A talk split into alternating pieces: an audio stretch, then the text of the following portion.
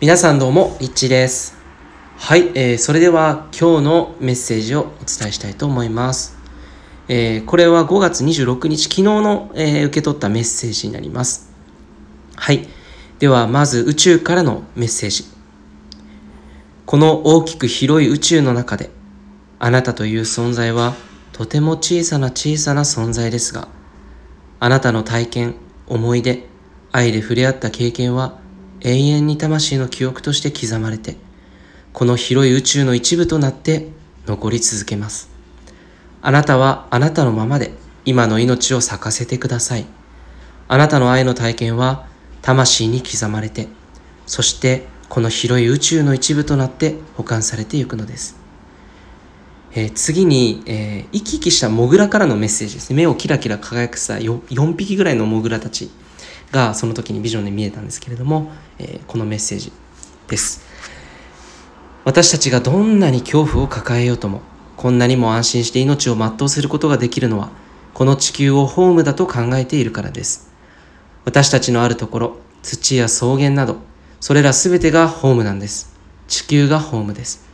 私たちはいつも地球と共につながっているので、常に常に地球の愛に抱かれて生きています。たとえ他の生き物に食べられて亡くなっても、地球に帰るということを知っているんです。どうか皆さんの、どうか人間の皆さんも地球と離れることなく、地球と共に生きてください。地球を家族だと思って、自分の命を全うしてください。というメッセージでした。えーいかがでしょうか、えーいかに僕たち人間がこの地球と共に、えー生きていないかっていうことがその動物たちって本当に本当にこう地球と共に生きているっていうのが全部人生になっていて僕たちはこう携帯いじったり、えーなんかこうデジタルなものを使ったりこう地球の大地だったりとか植物だったりとか動物だったりから結構かけ離れた生活を、えー隔離してねしていると思うんですよ。でも本当に地球と共に生きることっていうのを今回このモグラが教えてくれているなって、えー思いました。ある意味でその何が起きてもどんな恐怖を抱えようとも安心できるってすごいなと思うんですよね。僕たちってちっちゃなことでも恐怖に抱えながら生きちゃうけど彼らは食べられることすらも受け入れてでもそれでもまた地球に帰るということを信じて今の生を全うしている。これはすごいなって、えーこの感覚を僕自身も何かこう自分の人生に、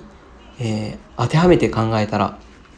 本当の意味でその死を恐れずにそして自分の恐怖を乗り越えて今というこの瞬間瞬間を大切にそして全力で、えー生きれるだろうなとそんな風に、えーパワーをいただきました。ということで、えー今日はこのこれで以上になります。それではまたリッチーでした。